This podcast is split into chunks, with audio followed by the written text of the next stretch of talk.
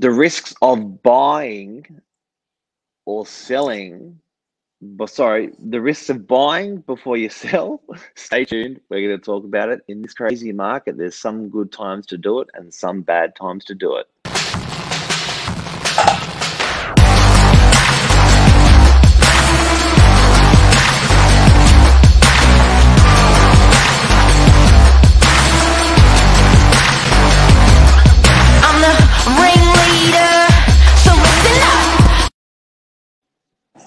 Good morning, everyone. Welcome to Morning Minutes. Myself, Michael Bergio, Mark Novak, episode 462. We are on the road this morning in Gold Coast for a real estate conference, but we will always bring you the show. And this morning, we're going to be talking about the risks of selling before buying, especially in this market and mm. some things to watch out for. In particular, the market we're in now, just for a reference, when people are watching this many years in the future, it is a booming market where this past 12 months, we've had in some suburbs 30 to 40% growth, and even in the last couple of months. So that's big growth per month. And that, that's it's always a strong question should i buy before i sell or vice versa? And mark in a very stable market where there's not much movement like a typical year you may only have 5% growth in the year. So if you're looking at half a percent per month which is really only a, a, a five or on say a two million dollar purchase it's only a $10000 swing. But at the moment we're seeing swings of half a million dollars.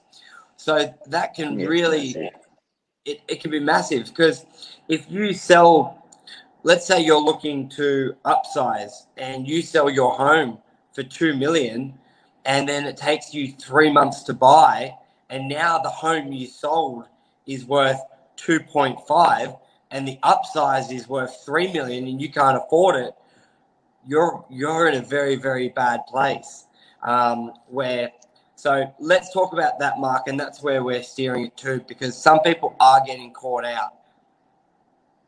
Yeah, look, it's um, I, I there's not many times in in um, in our career where we would say, um, you know, the opposite to um to definitely buy first. Um, most of the times, it always we're always saying, look, just so you know what's in your pocket, what sort of change that you've got. Um, yeah, you know, take time, sell, and sell for the highest, highest possible price, and take time and buy for the lowest, lowest possible price. But the trick here is to take time. That's where the magic is. That's what we've been, uh, you know, myself, my whole career, I've been telling people, but probably for the first time, um, it's been such an explosive market that I've reevaluated that and said, you know what, it's probably you're probably going to screw yourself and leave a hell of a lot of money on the table um, if, if if you don't do that. So you know when when we looked at that that property market, the rate of growth we were having in such a short time in, in our property market, the first quarter of this year, um, I think it would have been so so wise at that time. What do you reckon now, though? Do you reckon the the market's just still as aggressive as it was that first quarter, you should still be making that decision to um, to buy first or sell first? It's definitely not as as aggressive, but some some properties still have that in them. So in the first quarter of this year, nearly every property that went for auction was going half a million dollars above the reserve, where the market conditions are still there to do that on properties, but it may be only doing it on half the properties. So, because our, our old advice would be, yeah, sell sell first, know what you've got in your pocket so you can negotiate cashed up with a seller. And you're in the you're in a great position. You can do short settlements. Um, I would still definitely recommend buy because the property you may like may go bananas at auction. Like the foundation is still there. Is it doing it for every auction? No.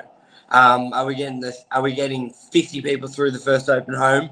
No, we're getting 30, but you're still getting a lot of people. So I think it would be um, a better idea to buy and then sell. Go through it that way. But traditionally, I've always t- talked about when I've always spoken to buyers. I've always said you're actually you're much more of a bit of a smart ass or or relaxed or when you really don't care about about selling, you're not sort of on the edge of your chair, and you're much cooler at in a negotiation. Um, and it's a bit like that when buying, when you're sort of like, you know what, if I buy this, that's cool. Um, something else will come up, and you, you just take your time. There, there is a beauty in taking time to do your sell, not being rushed, not having a 16, a six week settlement to meet or a 16 week settlement to meet. There's a beauty in that. Um, but I just don't think you can afford that beauty, um, given given how fast that property market's moving, because you can just leave so much money on the table. Um, so you're almost double dipping because what you're buying is going up and what you're selling is going up within that very short period. Yeah, exactly. And if you can, so I think the key things would be to buy first, but try and get a longer settlement for that because you may only have the 10% deposit, but you do need to be sold and settled um, to finance that purchase. But keep in mind the selling market for to get a great price, it's still like a week on the market, four weeks on the market. So, you, not many properties are lasting much longer than that time period. So, even if you had to buy on a six week settlement, you should. What I would do, I would have your property ready to go to market, photos, everything ready, contract in. You may even have, um, you may even have an a, your agent, well, you had have your agent picked. He may even be shown by through at the time, but I would buy then the same day you go live online. I think people, and you could still quite comfortably make a, a six week settlement, settlement, or you buy on an eight week settlement and you sell on a six weeks or four week settlement. But I think the key thing is have your photos done, have the videography done, have your agent selection done. You don't want to buy a property and then spend three weeks um, picking your agent or doing final touches around your house. That's got to be ready to go. Yeah, and also I think a scary thing for um, buyers out there is that you don't know what your place is worth.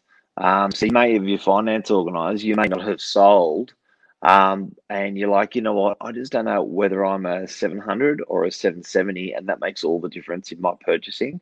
Um, I call that um, price discovery process, and an agent won't mind running that price discovery process for you. So, a price discovery process is agent talking, bringing through real buyers um, from their database, um, making real offers on your property, um, real time. Now, the agent will do that instead of doing an auction, getting into a full on auction campaign because they know they're going to be, you know, selling the property, whether it's going to be for you now or whether it's going to be during your auction, that they're cool with it. So, some again, uh, um, traditionally we're starting to call that now that pre-market period, but I don't mind running price discovery for a client that wants to sell um, if they if even if they're not ready to sign on the dotted line, bringing to real buyers because sometimes that buyer just makes that super super compelling offer, and then it goes screw it, I'm just going to sell it and I'll buy later anyway because it's just such a huge offer. But do you remember that magic I mentioned before about not needing to sell? It, you know, you got that magic happening because you're like, ah, nah, whatever. And I think you made a really good point there that your property get the opinion of the agent as well because sometimes you may think let's say uh, you've got an unrenovated home you may think it sells for 1.5 it sells for 2 million and you were looking at properties for three and if that if you knew you're getting two and a half you could have bought a property for three and a half four.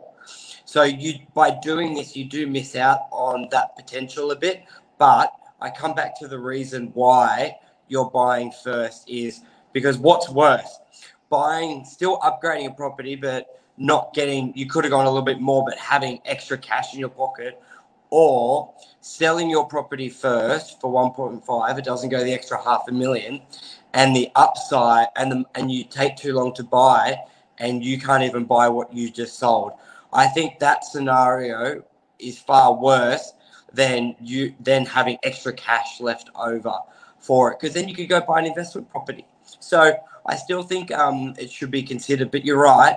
We've always said sell first. So um, it may not seem like a big shift this conversation, but but it is. So I think if you if you are in that position, and if you're another agent as well, you may need to fine tune some of your advice for your clients as well because I couldn't imagine anything worse than a client asks you, should I sell first or buy? You say sell because you want the sale.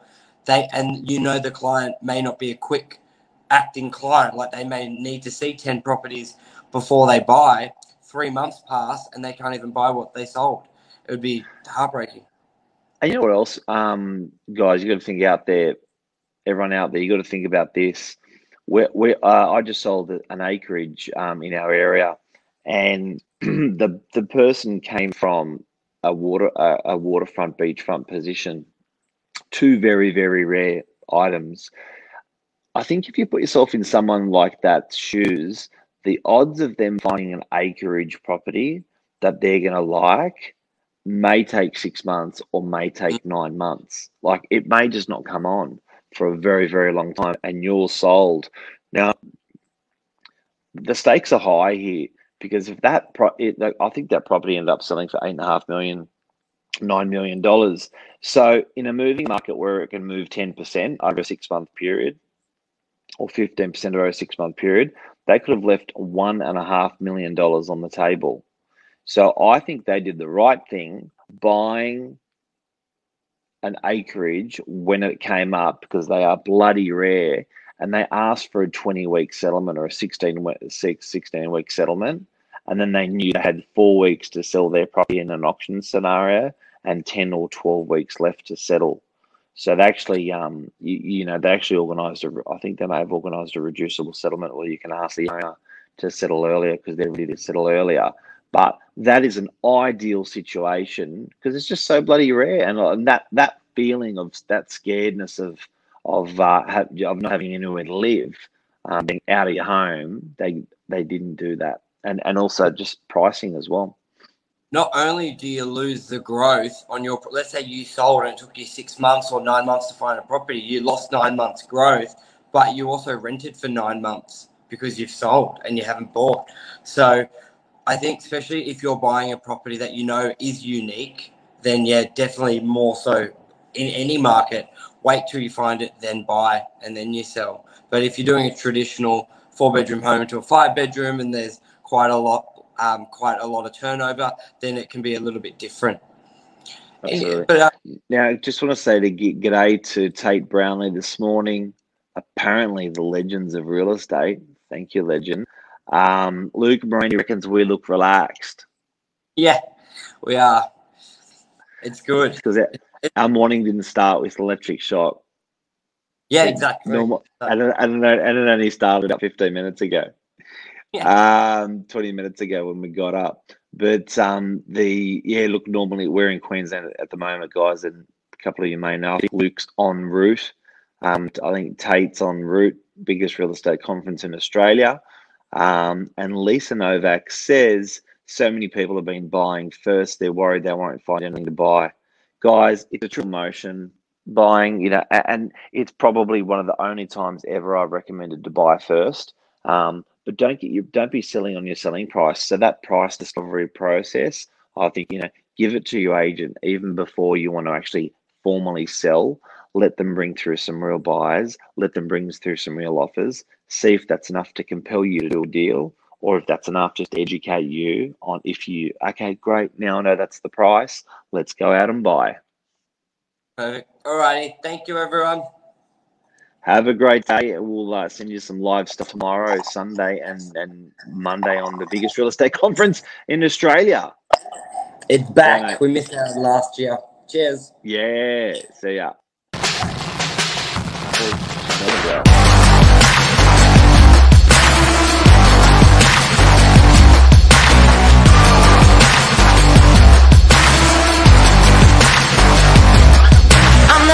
ring